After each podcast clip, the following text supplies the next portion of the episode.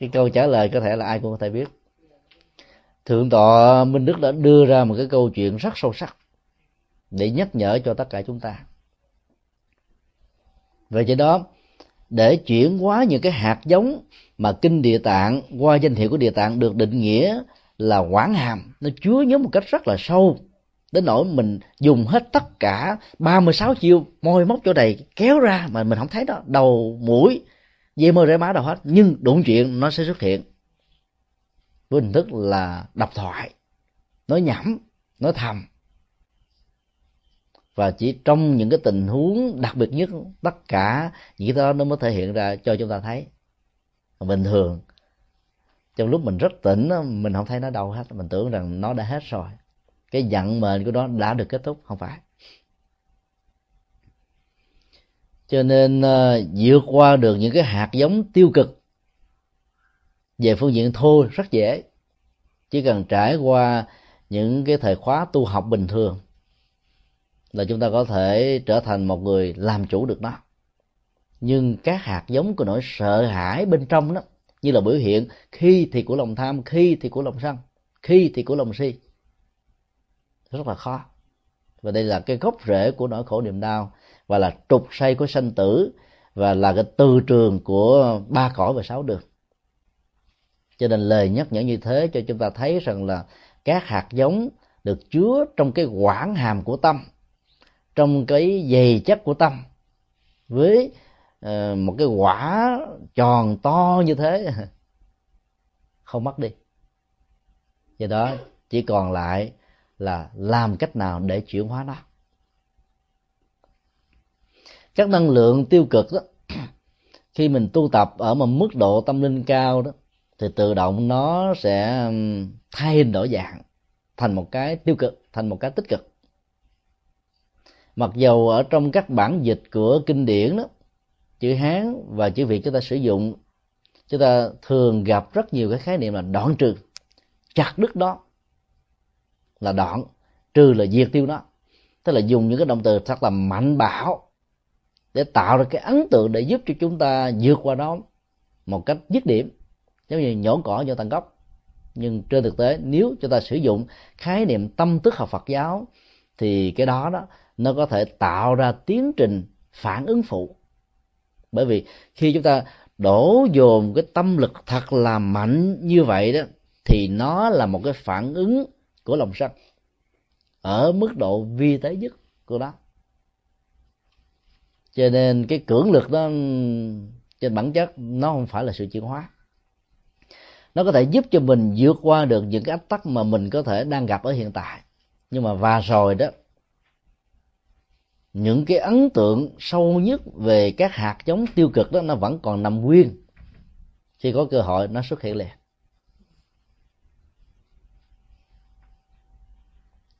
Do đó, thực tập cái hạnh à, của bồ tát địa tạng là chúng ta phải thấy rõ được cái cấu trúc của các hạt giống. Nó tồn tại, nó giữ lại ở trong tâm thức của chúng ta, trải qua nhiều đề kiếp khác nhau. Và phải có nghệ thuật lắm thì sự chuyển hóa đó mới được thành công. Kinh địa tạng đưa ra chúng ta một cái dữ liệu rằng là các đối tượng chúng sinh trong cõi ta bà này đó được hiểu là tội và khổ. Có hai đối tượng được quan tâm chăm sóc đặc biệt. Dựa trên đến điểm đó thì các bậc là có nhân cách tốt đó với vai trò tư cách của người con. Đừng nên có những ờ, cái thái độ ganh tị, hoặc là nghĩ lại rằng là mình giống như là bất hạnh trong cuộc đời khi mà mẹ, cha của mình á không quan tâm mình nhiều như là quan tâm những người anh, người chị hư đốn hay là những đứa em ngỗ nghịch. Người ta nói, thường suy nghĩ như thế này, trời ơi, tôi nay rưng ra mà làm cho ông, cho bà.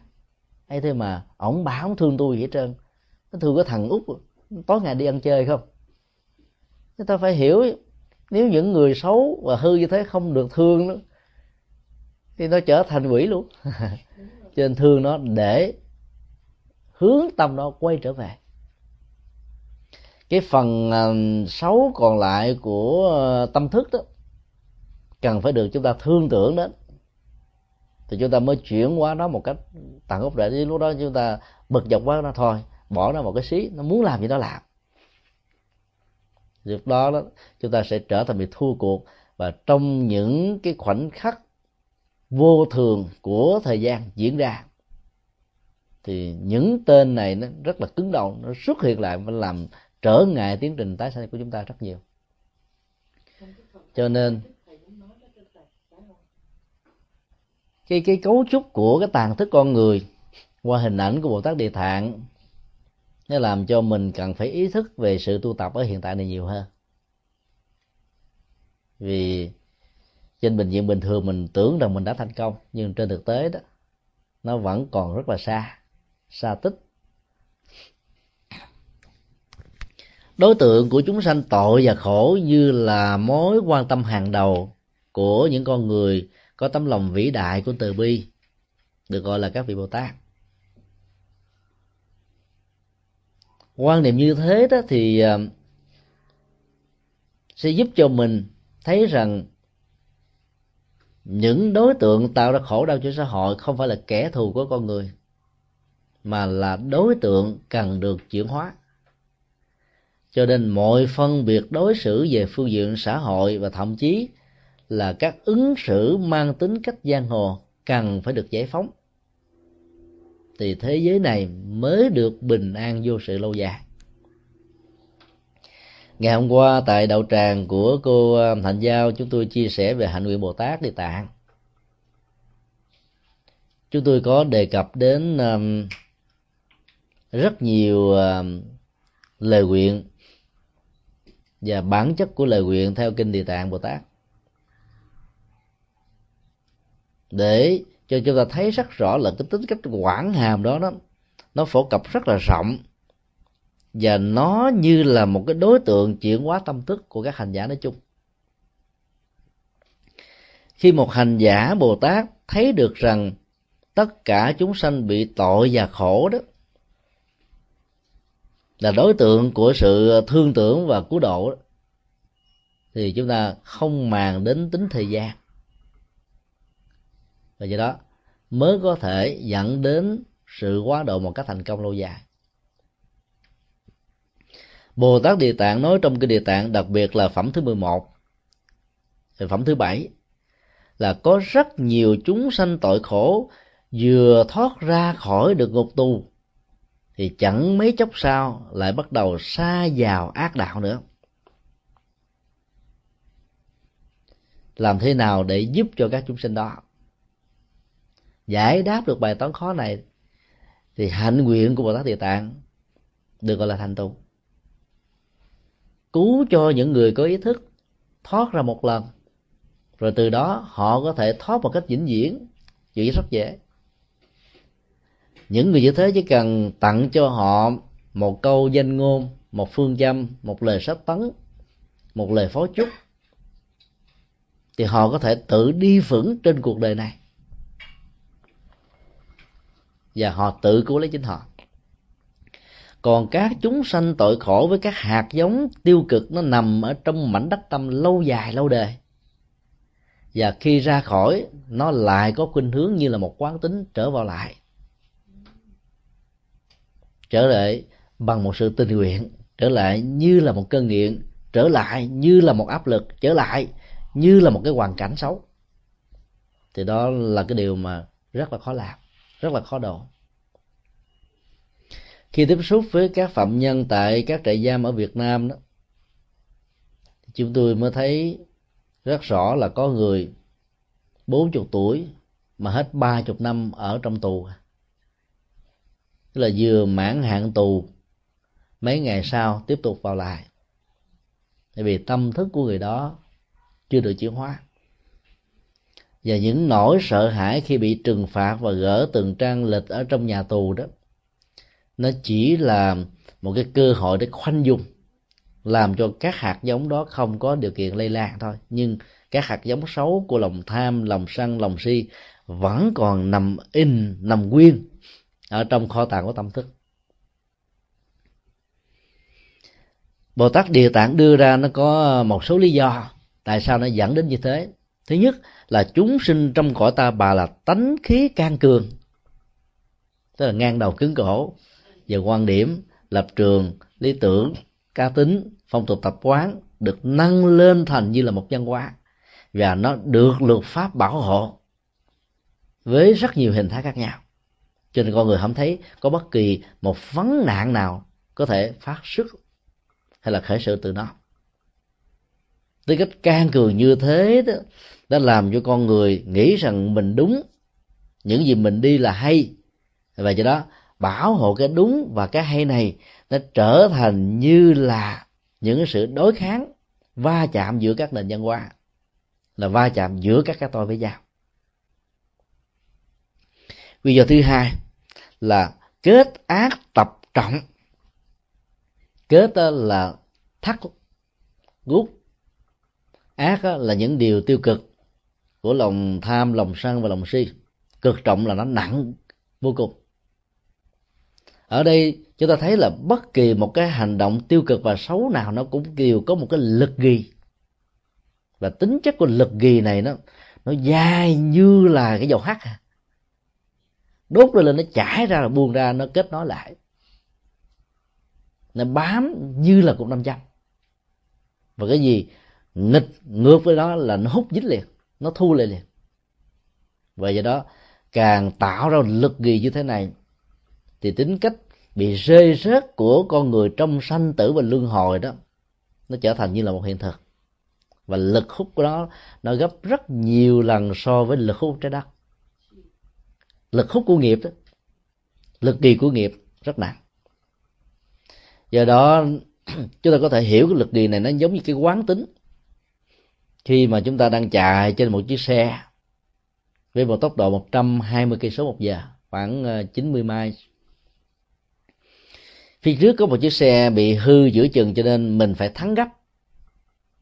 Bánh xe đã được dừng lại bởi cái tác động nhanh của cái phanh hay là thắng hơi.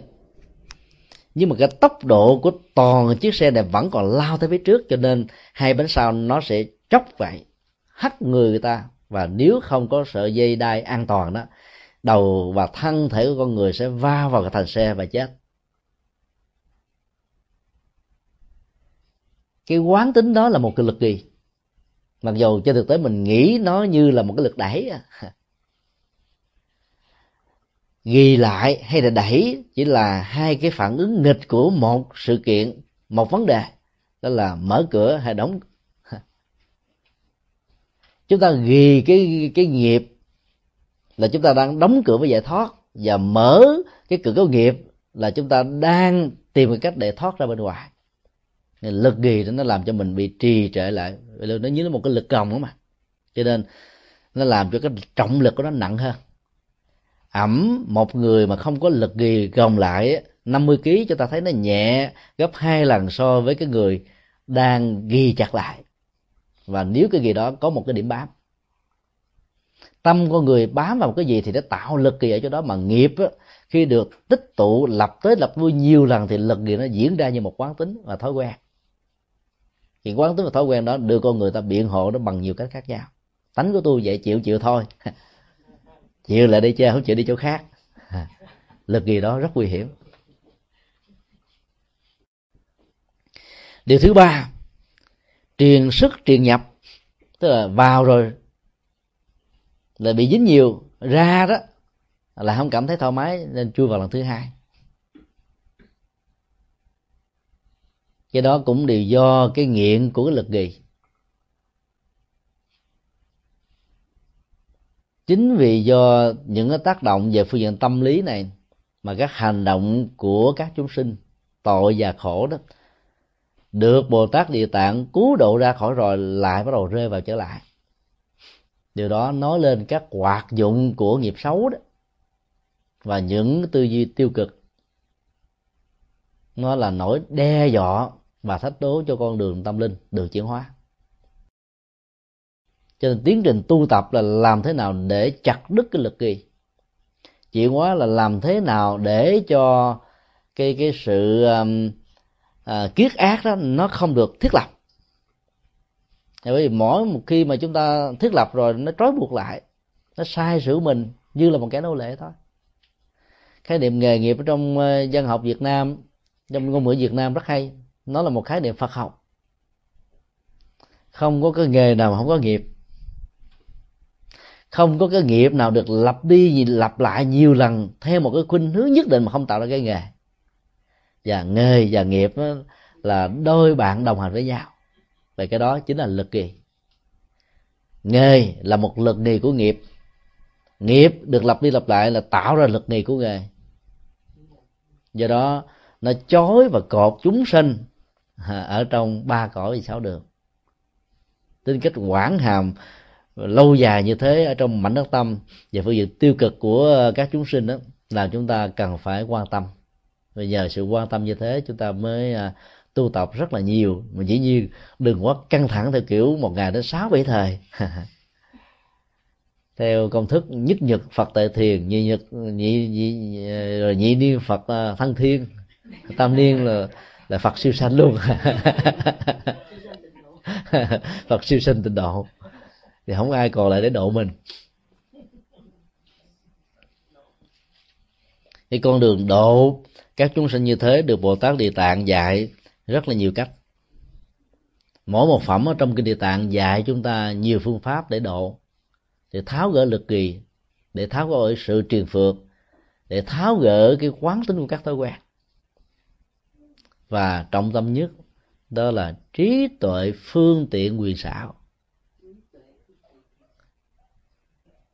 Trí tuệ không chưa đủ, mà hết sức khôn ngoan thì gọi là phương tiện, và phải sử dụng chiêu đủ kiểu khác nhau thì gọi là quyền xảo. Miễn làm sao, người được chuyển hóa đó tháo tận gốc rễ khổ đau của mình. Ngày hôm qua chúng tôi kể một cái câu chuyện có thật tiếu tiếu. Chúng tôi đến ờ, cái trung tâm ờ, thanh thiếu niên ba tức là trẻ em phạm pháp tuổi từ 4 đến 14 tặng cho các cháu các em mỗi người 10 ngàn. Và nói rằng là trong số 10 ngàn đó có hai ngàn của các bác các chú các anh các cô các cậu ở những trung tâm uh, đề và cơ nhở. Rồi với một cái lời nhắn nhủ rằng là các cháu các con hãy ráng mà học hãy ráng mà trở thành người đàng hoàng đứng đắn trong tương lai. Vì tương lai của thế giới, tương lai của quốc gia nằm ở trong bàn tay, trong cái vận mệnh của các cháu. Các em nhỏ, dĩ nhiên là chưa có hiểu thấu đáo, nhưng mà nghe nói là có nhiều ông bà, cha mẹ, bà con cô bác lớn tuổi, bụi đề tức là không có tiền, mà còn dám cho mình mỗi người hai ngàn đồng, phấn chấn vô cùng. Cho nên tạo ra một tiến trình khích lệ để cắt đứt những cái lực kỳ về thói quen và cái con đường cạm bẫy của xã hội với những cái hoàn cảnh khó khăn đã dẫn các em vào. Cũng ngày hôm đó chúng tôi đến uh, trung tâm uh, cơ nhở của những người già. Chúng tôi nói trong số 50.000 phần quà có 10.000 thì 6.000 đó là do xin lỗi 3.000 là do các em thanh thiếu niên ba phạm pháp thấy các bác, các ông, các cô, các cậu thấy thương quá, cho nên nhờ chúng tôi chuyển đến. Các vị này nghe, thấy xúc cảm vô cùng, vì con cháu của mình nhỏ bé như thế, không hề cùng quyết thống mà lại có tấm lòng cao thượng như thế. Chúng tôi kêu, thôi bây giờ, quý vị hãy dành ra sáu ngàn để làm từ thiện. Họ quan hô vỗ tay, có người đưa luôn cả mười ngàn. Cái đó là phương tiện quyền xảo ở trong kinh diệu pháp liên hoa, có một dụ ngôn về à, ngôi nhà lửa đang bị bốc cháy. Các đứa con của ông trưởng giả đang chê giỡn không còn nghĩ sợ đến tánh mạng của mình. Và ông phải nói rằng là các con hãy ra đi. Cha có hàng trăm ngàn các loại đồ chơi ngon, hấp dẫn hơn. Dĩ nhiên nó phải ngon hơn các loại game. Bây giờ mình không tạo ra những cơn nghiện. Thì con em của ổng nghe như vậy mừng quá ông nói là ra đây đi, cha sẽ cho xe hu, xe dê, xe nai đủ loại xe đó nó mừng quá, nó chạy ra. Nhờ chạy ra vậy nó thoát khỏi cái nạn bị chết thiêu ở trong nhà. Cái điều mà các em, con em của ông trưởng giả quan tâm không phải là sự sống, mà là quà và lời hứa. Chúng hỏi ba chúng rằng là, ba ơi, những điều khi nãy ba nói đâu? Ba cần phải làm mà không ba mất uy tín à. Và nói ông mới nói là bây giờ cha sẽ cho các con không phải là những xe này mà loại xe thương thẳng xe đại thừa. Đó là phật tính đó. Cái lửa của lòng tham lòng sân lòng si và các cái phương diện tiêu cực của nó đó nó đốt cháy con người hàng giờ hàng ngày. Và do đó nếu không thoát ra khỏi này để chặt đứt các lực kỳ lực truyền thì rõ ràng là chúng ta sẽ không có được một ngày, một giây phút bình an. Và các đức phật, các vị bồ tát phải phương tiện quyền xảo nói cái gì đó có vẻ hấp dẫn hơn và đam mê bám chạy theo cái hấp dẫn này cho nên chúng ta thoát ra khỏi cái lửa đang đốt cháy. Cái chiếc xe bạch ngô sa đó như là thế giới cực lạc. Nhưng nói như thế chúng ta mới thoát ra khỏi cái cõi ta bà chúng ta phải ráng niệm phật, ráng tu, ráng hành thiền, ráng chuyển hóa. Rồi chuyện đó có hay không không quan trọng. Quan trọng là sau khi thoát ra khỏi cái lực ghì của lửa, vốn có thể làm cho mình chết hiu trong nỗi khổ niềm đau. Do đó, các phương tiện như thế được gọi là thiện xảo. Dĩ nhiên mình được quyền tiếp xúc về nghĩa đen chỉ trắng của bản kinh a di đà và nó có một thế giới tây phương cực lạc ở phương tây. Cái tây mùi muối cõi ở một cách thế rất tương đối về phương diện à, phương vị và địa dư. Chúng ta vẫn tin rằng là trong vũ trụ ba la này nó có những cái hành tinh như thế. Nhưng chuyện có hay không không quan trọng quan trọng là ra khỏi được cái nhà lửa nè. Do đó, bồ tát địa tạng nói, muốn tháo gỡ các hạt giống tiêu cực nhất ở các chúng sanh, tội và khổ thì điều kiên quyết là phải vận dụng trí tuệ phương tiện quyền xảo. Nếu các nhà giáo dục trong thời hiện đại, trong đó gần gũi nhất là các đấng phụ huynh, thì chúng ta sẽ thấy rằng là con em của mình sẽ không còn bị những cái lực gì, không còn bị cái ờ, các cái gút kết đẩy, đưa, bắt phong trần bắt phong trần cho thanh cao mới đặng phần thanh cao nữa thì lúc đó, chúng ta sẽ làm chủ được vận mệnh của mình và thông qua sự hỗ trợ tích cực, con em của mình cũng làm chủ được vận mệnh của nó trong tương lai. Chính vì thế mà cái trọng trách của những bậc ờ, cha và mẹ phải hướng dẫn con em mình về đường đạo. Chúng ta cần mở một dấu hoạt đơn nhỏ tại đây. Dĩ niệm giác ngộ trong phật giáo đó. Nhiều người nghĩ rằng cái tiến trình của tự giác ngộ chính là cái cái sự tự ý thức tự kỷ luật thôi. Để cho con em mình có thích thì đi, không thích thì thôi. Trong khi đó, khái niệm tự giác ngộ là một tiến trình tự nỗ lực, tự tu tập, tự chuyển hóa để kết quả an vui hạnh phúc có với mình, như đức phật đã đạt được và chúng ta sẽ đạt được trong tương lai.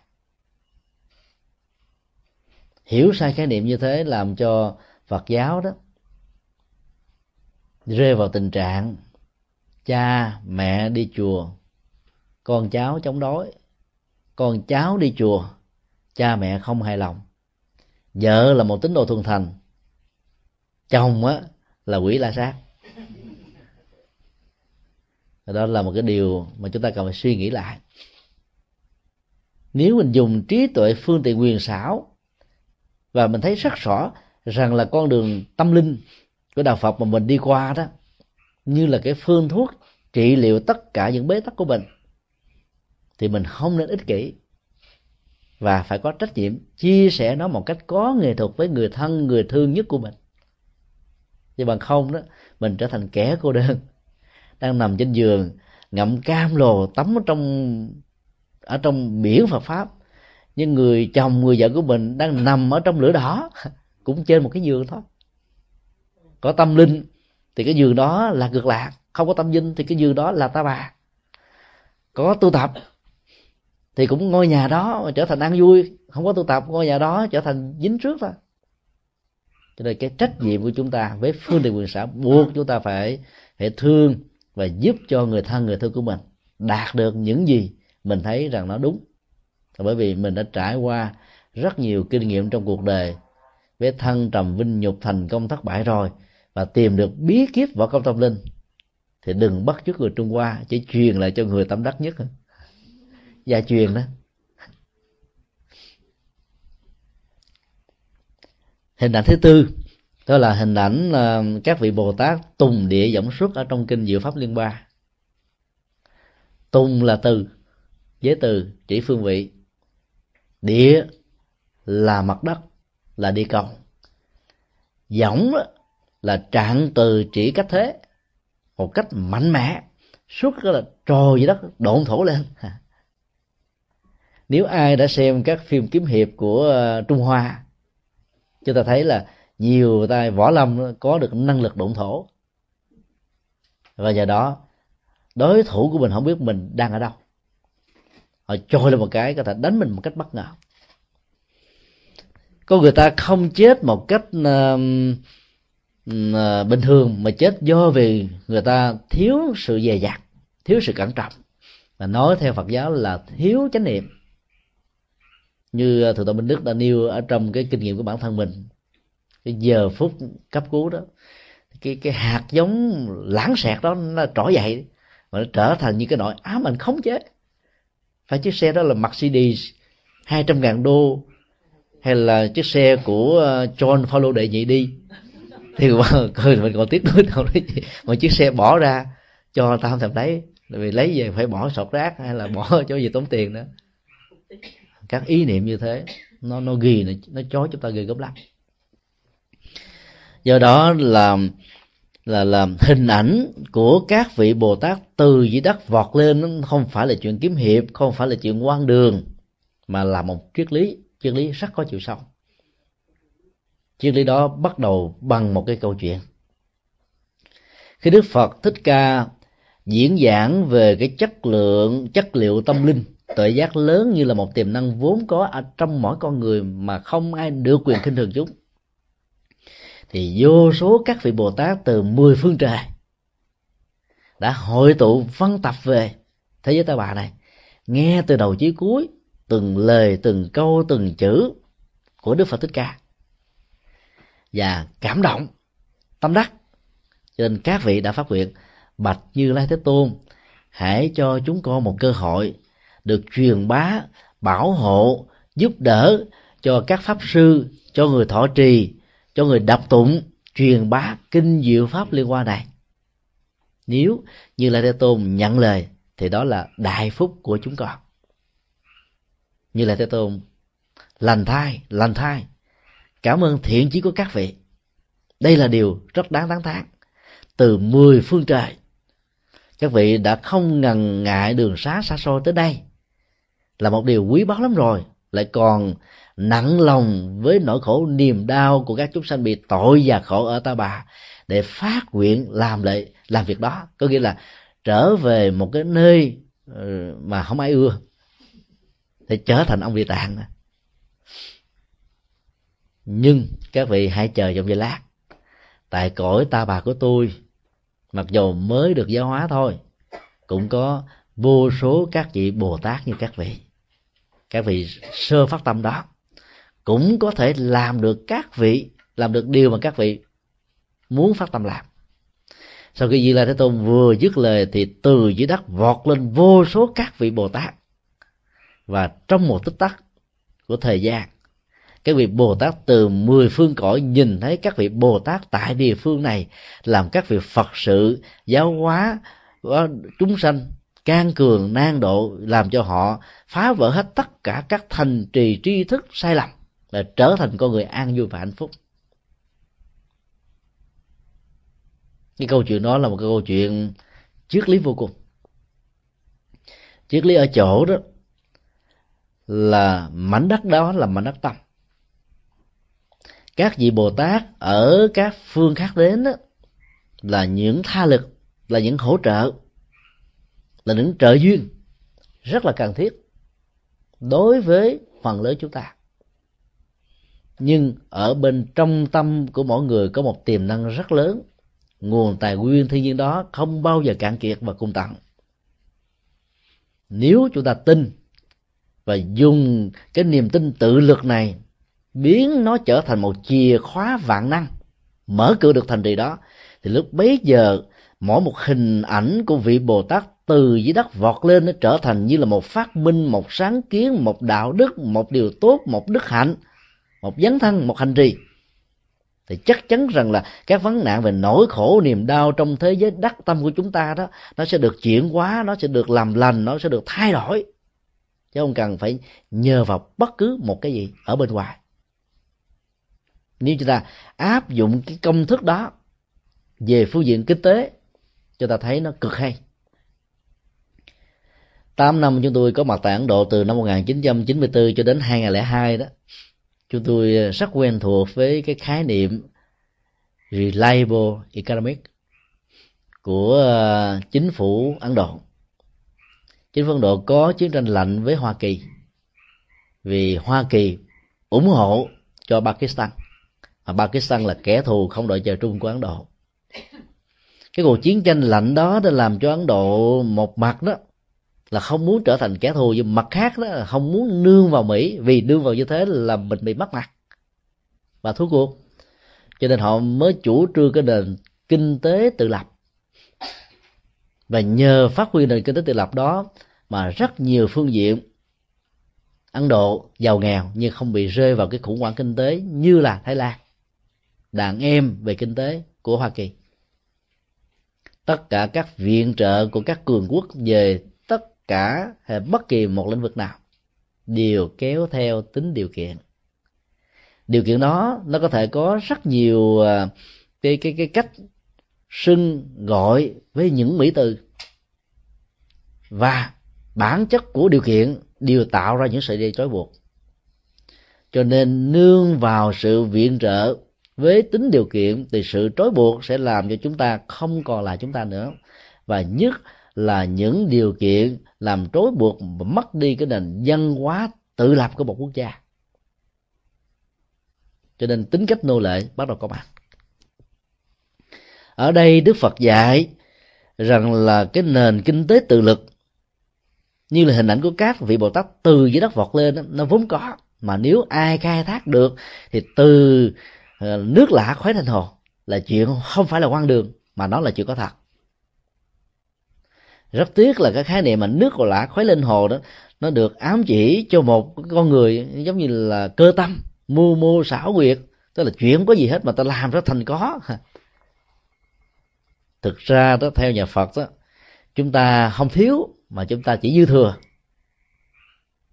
Ở trong kinh thủ lăng nghiêm có kể một câu chuyện sáng hôm nọ, đức phật, tôn giả a nan và một ngàn hai trăm năm mươi vị tỳ kheo đi vào thành khắc thực. Thì cả đại chúng đều chứng kiến một cái sự kiện là có một cái anh chàng rất là khôi ngô tướng tú, ôm ghi chặt cái đầu của mình mà la thắt lên lên là mới làng sớm mới mọi người, cái đầu tôi mất rồi, xin cứu giúp cái đầu tôi. Ta chạy la thắt ta như thế. Đến một cái khu rừng, đức phật ngồi xuống, tất cả đại chúng còn ngồi khi đức phật uh, thuyết một bài kinh uh, dựa trên những điều thắc mắc của uh, mọi người có mặt tại đó thì ngài a mới hỏi là không biết biết lý do gì mà cái chàng thanh đó đã làm như vậy. Dĩ nhiên ai cũng biết là anh ta bị mất trí. Đức Phật thấy rất rõ bằng tuệ nhãn của ngài là sáng hôm đó đó anh ta soi gương vào trong soi soi hình thể mình vào trong gương có thể trước đó là bị mất ngủ những cái căng thẳng nó làm cho ta bị ảo giác. Và không muốn thừa nhận những biểu hiện xấu ở trên gương mặt của mình. Sự ảo giác, vì cái bức xúc cao độ, ta làm đến cái tình trạng bị chạm mạch ta trở thành một người man và lao, chạy, muốn cho mọi người bảo hộ cái đầu của mình, vì nghĩ rằng cái đầu của mình đã bị mất triết học của kinh thủ lăng nghiêm và các bản kinh đại thừa muốn dạy chúng ta một điều rất rõ là chúng ta không bị mất một cái đầu. Mà trên thực tế, trải qua năm tháng ngày giờ có mặt trong cuộc đời này và nhiều kiếp số, chúng ta dư rất nhiều cái đầu. Cái đầu của tính toán, cái đầu ích kỷ, cái đầu của cái tôi, cái đầu của à, lòng tham, của lòng sân, lòng si, các hoạt dụng của à, ý thức và chủ nghĩa nhị nguyên với những cái thành trì xấu nhất của nó nó làm cho chúng ta trở thành như là rất là nhiều cái đầu. Vì vậy đó chiến tiến trình chuyển hóa tâm thức là làm thế nào để chặt đi những cái đầu đó chưa là một cái đầu duy nhất thôi, vốn có của nó, đó là cái đầu phật tánh, tuệ giác. Do đó, thấy được điều này là chúng ta phải thấy được là cái nguồn tiềm năng ở mỗi người. Mà tuệ giác là cái nguồn lớn nhất vốn cho phép mình nghĩ mình không thiếu. Và do đó cần phải tin quay về để phát huy thì chúng ta sẽ đạt được. Rong rủi tìm kiếm đó, nó thỏa mãn sự bế tắc nhưng nó không phải là giải pháp. Có nhiều người phải trải qua con đường vòng rồi cuối cùng mới đi con đường thẳng. Vì cái tôi của tri thức đó chưa được thỏa mãn thì cái tiến trình của sự thực tập nó sẽ khó có thể được thực hiện. Do đó đôi lúc á, các chúng sinh như thế cũng phải chấp nhận thôi. Cũng không? Cần phải cản để cho họ đi rồi họ sẽ quay về vì lá rụng về cội con đường tâm linh và tội giác tâm linh của đức phật nhìn thấy rất rõ điều này. Cho nên thay vì đó mỗi khi mà chúng ta được viện trợ chúng ta mừng lắm. Cảm ơn lý lịa đức phật thích ca. Dĩ nhiên không phải là tạt một gáo nước lạnh vào cái thiện chí của các vị bồ tát ở phương xa. Và khi chúng ta phát tâm làm phật sự, mà nếu gặp một vị thầy nào đó có một cách ứng xử như thế này, chúng ta đừng có buồn. Vì đó là một cái chiêu thức để thử cái tôi phật sự của chúng ta. Nếu cái tôi đó bị thương tổn va chạm, thì phật sự đó chính là ma sự ngày xưa tại việt nam các vị cao tăng và các vị hòa thượng đó khi làm chùa mà có một vị đại gia thí chủ nào đó nói rằng là à, xin cho tôi cúng trọn vẹn ngôi chùa này. Thì hòa thượng sẽ ghi nhận tấm lòng và không bao giờ nhận. Nhận tấm lòng chứ không nhận tiền. Vì hòa thượng thấy rất rõ nếu nhận cả một ngôi chùa thì bá tánh đàn na còn lại sẽ không có cơ hội để đóng góp một cái ngói cái lệ lạc sẽ mất ở đàn na chỉ đạt được ở một người là điều mà các hành giả làm đạo được xem như là đối tượng ruộng phước cần phải quan tâm. Cho nên à, đạo phật sống đó, không phải cho đạo phật mà đạo phật tồn tại vì con người. Do đó phải lấy số đông phục vụ cho số đông. Cái đó được đức phật khẳng định trong kinh là sự ra đời của ngài là mang lại hạnh phúc cho số đông và cái vế thứ hai là cho chư thiên và nhân loại, chứ ngài không dám nói là cho hết các loài động vật, rồi à, các loài ngạ quỷ, vì cái tâm thức của các loài này thấp quá. Thiện chí và sự phủ trùm lòng từ bi trên trên họ, nhưng mà vì các cái nghiệp ghi của nhiều đời kiếp làm cho các cái ảnh hưởng đó nó không áp phê. Do đó chúng ta có thể học được ở một cái mức độ của đức phật rất là thiết thực rất là thực tế. Ở trong ờ, mỗi một con người, cũng giống như các vị bồ tát, nhảy vọt từ dưới đất lên. Nó có sẵn những hạt giống tích cực, có sẵn những hạt giống của nghề nghiệp, có sẵn những hạt giống của tri thức. Trải qua tiến trình sanh tử, ức chế của của cảm xúc hay là hưng phấn của cảm xúc đã làm cho con người, hoặc là rơi vào lòng tham, hoặc là rơi vào lòng sân, cho nên si có mặt đồng hành và do đó, chúng ta tưởng rằng là mình mất hết tất cả. Cái cách phân tích của đức phật ở trong kinh thủ lăng nghiêm cho chúng ta một suy nghĩ về chiều sâu là mình bị dư rất nhiều thứ. Và do đó, những sự hỗ trợ từ góc độ này đôi lúc tạo thành cái dư. Dĩ nhiên là mình mình mình phải hiểu trong tình huống nào thì mình tiếp nhận, rồi trong tình huống nào đó, cần phải phát huy chứ có nhiều người đó có một cái cái cái tôi là giúp đỡ người khác thì làm không bao giờ cùng tặng, không bao giờ mang nhưng mà khi lâm vào cảnh hoạn nạn cung cực, người khác giúp đỡ mình thì tự ái mặc cảm một cách rất là thầm kín và sâu xa, không muốn tiếp nhận điều đó. Cái đó là cái tôi. Và kháng cự, phủ định về những sự hỗ trợ cần thiết đôi lúc nó sẽ làm cho mình bị lúng lúc sau vì cái tự lực và cái sức vươn lên của mình nó không được đảm bảo tính cách an toàn về chiều chiều chiều dài và phát triển bền vững. Cho nên đạo Phật dạy về tri ân và trên cơ sở đó đền ân nghĩa là trong lúc nào cần tiếp nhận thì chúng ta phải tiếp nhận để kiện toàn cái cái con đường của mình, rồi sau đó là đền ơn đáp nghĩa. Như vậy là có những tình huống chúng ta tự phát huy nội lực, nhưng có những tình huống đó, chúng ta phải tiếp nhận sự hỗ trợ. Rồi ở đây chúng ta thấy đức phật nói là bồ tát. Từ dưới đất vọt lên, chứ đức phật đó con người từ dưới đất vọt lên. Cái hạt giống đó là hạt giống chín mùi, hạt giống đó là hạt giống thượng thặng do đó là mình cũng phải à, suy đi nghĩ lại xem mình ở dạng nào để mình sử dụng đúng tình huống đó thì nó không có bị hoặc là mặc cảm tự ti hoặc là hãnh diện tự hào. Hai cái đó là hai cái thế đối lập của cái tôi. Hãnh diện tự hào làm cho người đó trở thành khó ưa, mất nhân tâm.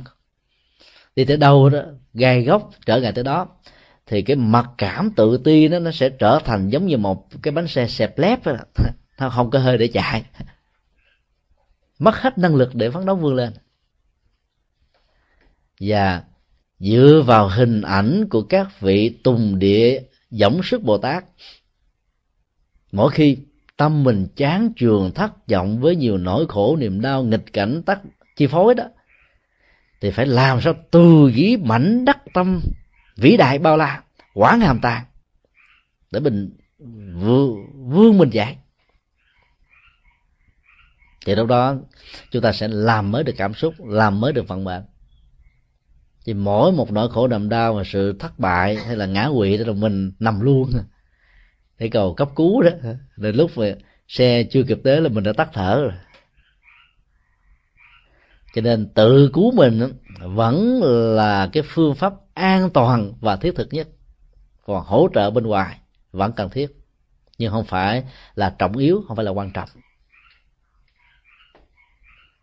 Do đó đó, sống như thế nào để khi mà các cái gáo nước là nó tạt vào mặt của chúng ta mà thân thể và gương mặt đó không bị băng giá, cái đó được gọi là thành tựu phật sự. Đức phật không có tiếp nhận cái thiện chí của các vị bồ tát phương xa. Nếu mình là những người như thế, buồn lắm á. Mình lại mình muốn phát tâm làm cho chùa. Chùa đó tôi không cần. Cái mình chán qua kéo luôn hết luôn. Pháp hữu, cộng sự của mình đi. Không cần không cần tôi đi. Tôi mà đi rồi coi ông cần tôi không? Đức phật thì không làm như thế. Đức phật muốn cho các vị tại cõi ta bà dù rất là sơ cơ vẫn có thể có được một cái năng lực nào đó để làm được những việc khó làm. Làm sai thì sửa. Từ từ từ đó nó trở thành chuyên nghiệp hóa thôi nghề dạy thợ nghề dạy nghiệp. Thì tóm, tóm lại là trong bốn hình ảnh được nêu ra trong các kinh điển đại thừa như là kiên lao địa thần uh, trì địa bồ tát địa thần bồ tát và tùng địa giọng xuất bồ tát đó chúng ta thấy là mỗi một hình ảnh đó cho chúng ta một bài học khác nhau. Và nó gắn liền đến mảnh đất tâm tư thế của tâm kho tàng của tâm giá trị của tâm. Và những cái tác động đa chiều của nghiệp trên mảnh đất tâm này. Và hành giả cần phải vận dụng một cách thích hợp để chuyển hóa cái nguồn tâm. Vì tâm có thể tạo ra tội lỗi cũng có thể tạo ra ăn vui và hạnh phúc. Cái tính cách của sự chọn lựa nó tạo ra các hệ giá trị tốt và xấu. Chứ không chỉ đơn thuần là nên và không nên. Nên và không nên nó chỉ là ngưỡng của cái tính ngưỡng của phong tục tập quán thôi. Còn à, con đường chuyển hóa đó nó vượt lên trên các cái giới hạn thông thường này và do đó đó, vận dụng đúng tình huống, thì chúng ta thấy là mỗi một cái hình ảnh đơn giản đều có thể trở thành một bài học rất sâu sắc. Các tổ đã đúc kết lại bằng một câu rất hay là nhất thiết chư pháp, vô phi phật pháp, nhi ngã bất hữu ờ, bất liễu, tùy vô minh luôn. Tất cả mọi sự vật hiện tượng, tất cả những cái mình được gọi là sự vật của cuộc đời, của thế gian, của phàm tục, đều là phật pháp. Do vì không hiểu được nguyên lý đó, cho nên ta đã chạy theo dòng chảy của vô minh. Chúng tôi cho rằng à, cái quan điểm nhập thế này đó rất là ấn tượng để giúp cho chúng ta ở lại với cuộc đời khổ đau này. Và không xem cuộc đời khổ đau là kẻ thù, mà xem như là một người đồng hành và nhờ cái tính cách đồng hành về quan niệm đó đó. Mình không có những cái phản ứng bực dọc khó chịu đối với những thứ đó. Nó diễn ra đối với mình một cách là vô tình hay là cố ý. Cho nên các phản ứng ức chế dẫn đến kháng cự, loại trừ, xung đột, không có. Và hình ảnh rất ấn tượng ở trong à, kinh diệu pháp liên quan đó là hoa sen. Là nó có mặt ở trong bùn và nó nhờ vào bùn, nó trở thành cái hoa sen. Chứ nếu không có bùn thì hoa sen không còn là hoa sen nữa. Từ gương, nhụy, cánh, hạt đều có chức năng, đều có tác dụng. Tất cả những chi phần còn lại trên thân thể này, thậm chí là cái rễ đó, cũng có thể làm canh, làm gỏi. Cái lá là để mình gói, đựng, chứa. Hạt á, thì để làm mứt ăn thì để ờ, có thể bổ tim, bổ thận. Và tim nó đó là giúp cho người là bị suy dược thần kinh được an thần. Rồi hầu như là không có cái gì ở trên hoa sen là bỏ đi được hết á. Mà nếu nó không có yếu tố bùn nhơ, làm sao nó có được như vậy? Đây là một cái triết lý rất hiện thực mà ai cũng có thể, gọi là, cảm nhận được. Và do đó, cái thế giới ta bà này với cái mảnh đất trong đó phần lớn là những hạt giống tiêu cực. Và tâm địa của con người đó hạt giống như thế cũng vô số. Nó lấn át hết tất cả các hạt giống tích cực.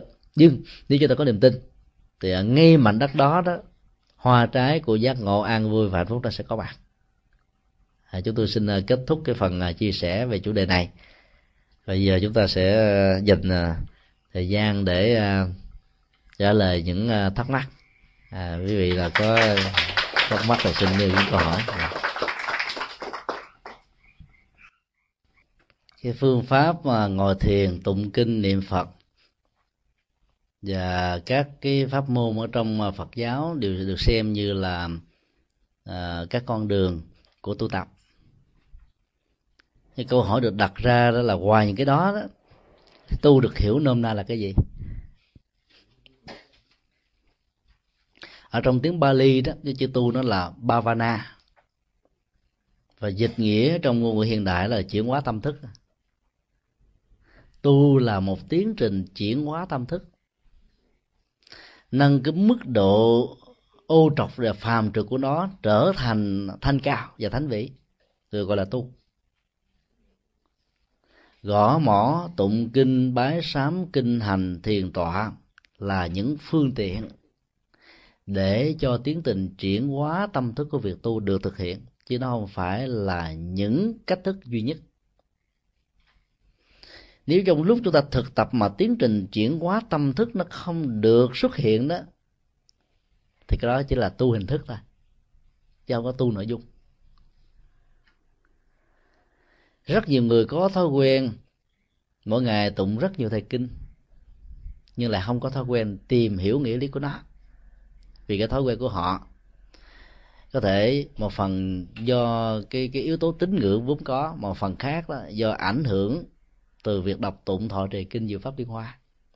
Trong đó có một đoạn mô tả, ai thọ trì bản kinh này đó sẽ được bảy hai trăm công đức, tức là một hai trăm công đức của con mắt, mũi, lưỡi, thân, khẩu và ý cộng lại đến bảy hai mừng quá trời. Tụng thời kinh nếu mà tụng rốt ráo ba ngày là một bộ còn tụng nhiều hơn nữa, mỗi ngày có thể được một bộ mà được bảy ngàn hai trăm công đức. Tụng chừng năm xài sao cho hết.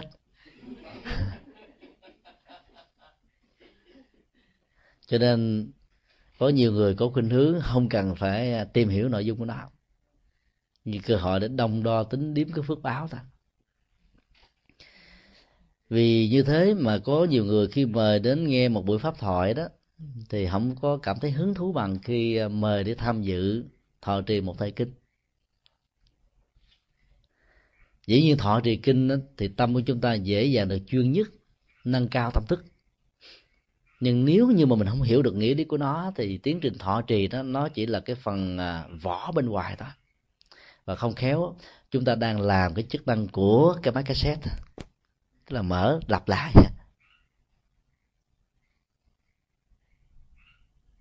Việc hiểu nghĩa lý của kinh rất là quan trọng, mà ngày xưa đó, âm tiếng hán nó không trở thành trở thành trở ngại đối với người việt nam, vì người việt nam nào cũng đọc được chữ hán, hiểu được chữ hán.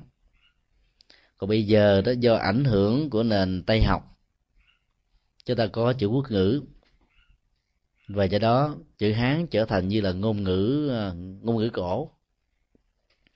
Chỉ còn những vị tu sĩ theo truyền thống bắc tông thì mới vào chùa được học từ nhỏ, cho nên có thể đọc, hiểu một cách thông suốt. Còn phần lớn những người phật tử còn lại là không biết chi về cái này.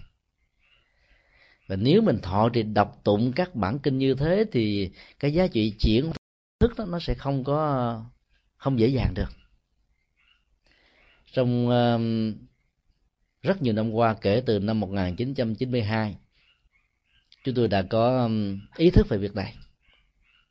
Và đã nỗ lực biên soạn cái bản kinh tụng hàng ngày ấn hành đầu tiên vào năm 1994 cho đến bây giờ ấn tống trên um, ba chục ngàn quyển trong và ngoài nước. Và nó là một tuyển tập của các bản kinh thuần việt đó giúp cho mình có thể đọc tới đâu hiểu tới đó mà không cần nhờ đến sự hỗ trợ của các bản từ điển hay là những từ điển sống. Tiếp xúc với các bản kinh bằng ngôn ngữ mẹ đẻ đó, nó sẽ giúp cho tâm thức của mình mở và khai sáng nhanh lắm. Còn đọc theo cái âm tiết của chữ hán đó, nó có thể tạo ra sự du dương trầm bổng thuận lỗ tai.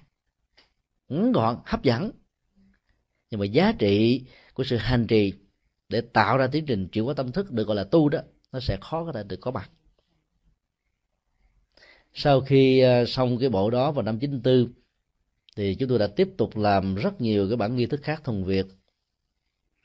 Nghi thức giống chuông, nghi thức quả đường, nghi thức ăn cơm, nghi ờ, thức đám cưới, nghi thức phật đản, nghi thức du lan, nghi thức cầu siêu nghi thức cầu an. Đều toàn là thường việt phần dẫn nhập, phần kết thúc không có phần nào là chữ hán cả.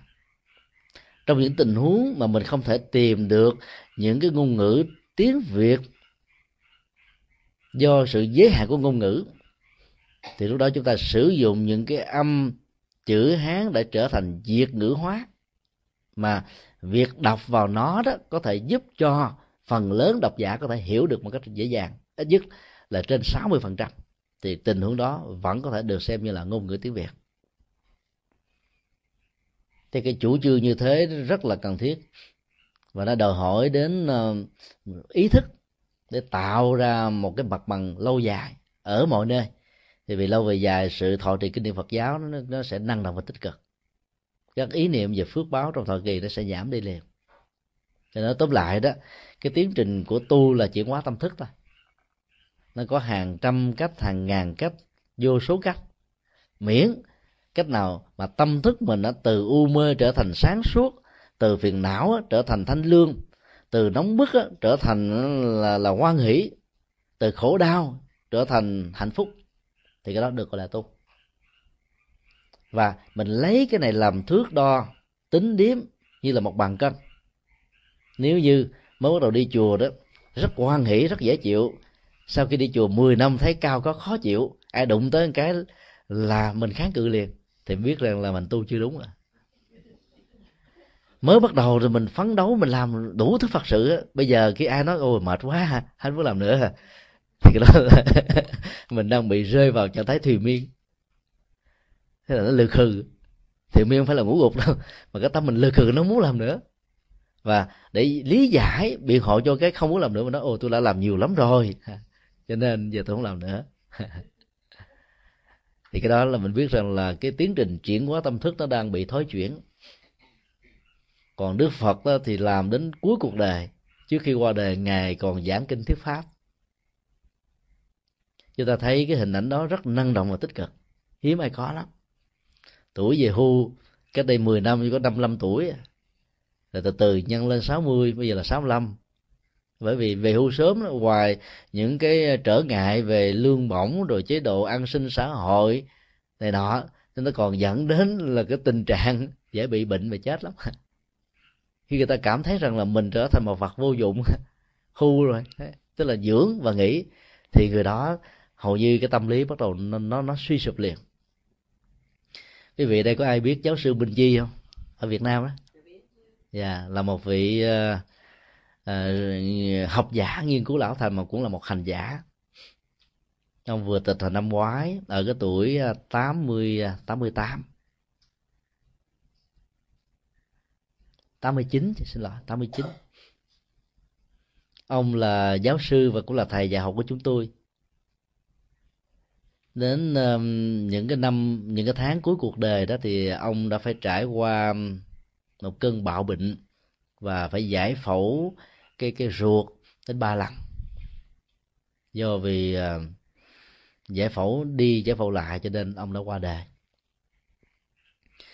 Sau khi hoàn tất cái giải phẫu lần thứ hai đó một tuần lễ sau thôi ông đã đến trường dạng hạnh để tiếp tục dạy cho tăng ni. Và đó là niềm hạnh phúc. Ở cái tuổi 89 mà ngày nào ông cũng lái xe Honda một mình để đi dài, dài sáng và chiều. À, mỗi một buổi 4 tiết. Khi ban giám hiệu nhìn thấy sức khỏe của ông hơi yếu và vừa dạy xong đó, đi cầu thang xuống dưới đất thì ông ngã xỉu trong à, trong trong cái buồng thang máy. Thì ban giám hiệu đã yêu cầu thôi bây giờ bác lớn tuổi rồi bác về nghỉ đi bác bác nghỉ ở nhà. Rồi sau đó ông được đưa vào bệnh viện ông nói rằng là ở nhà chắc tôi chết sớm quá tôi buồn lắm, ở nhà tôi buồn. Rồi sau đó đó là ban giám hiệu cũng ờ, không cho phép ông dạy nữa. Vài ngày sau thì ông qua đời. Dĩ nhiên cái tác động ờ, tâm lý đó, khi nghĩ rằng là mình mất, mình không còn cơ hội để đóng góp, mình trở thành là một người vô vô dụng, vô nghĩa đó, nó sẽ có một cái cái tác động không lành mạnh ở trên sự sống và tuổi thọ cho nên cái ý niệm về sự về hưu đó, nó cũng diễn ra như thế đó. nó là cho mình tự nhiên là khẩn lại liền à.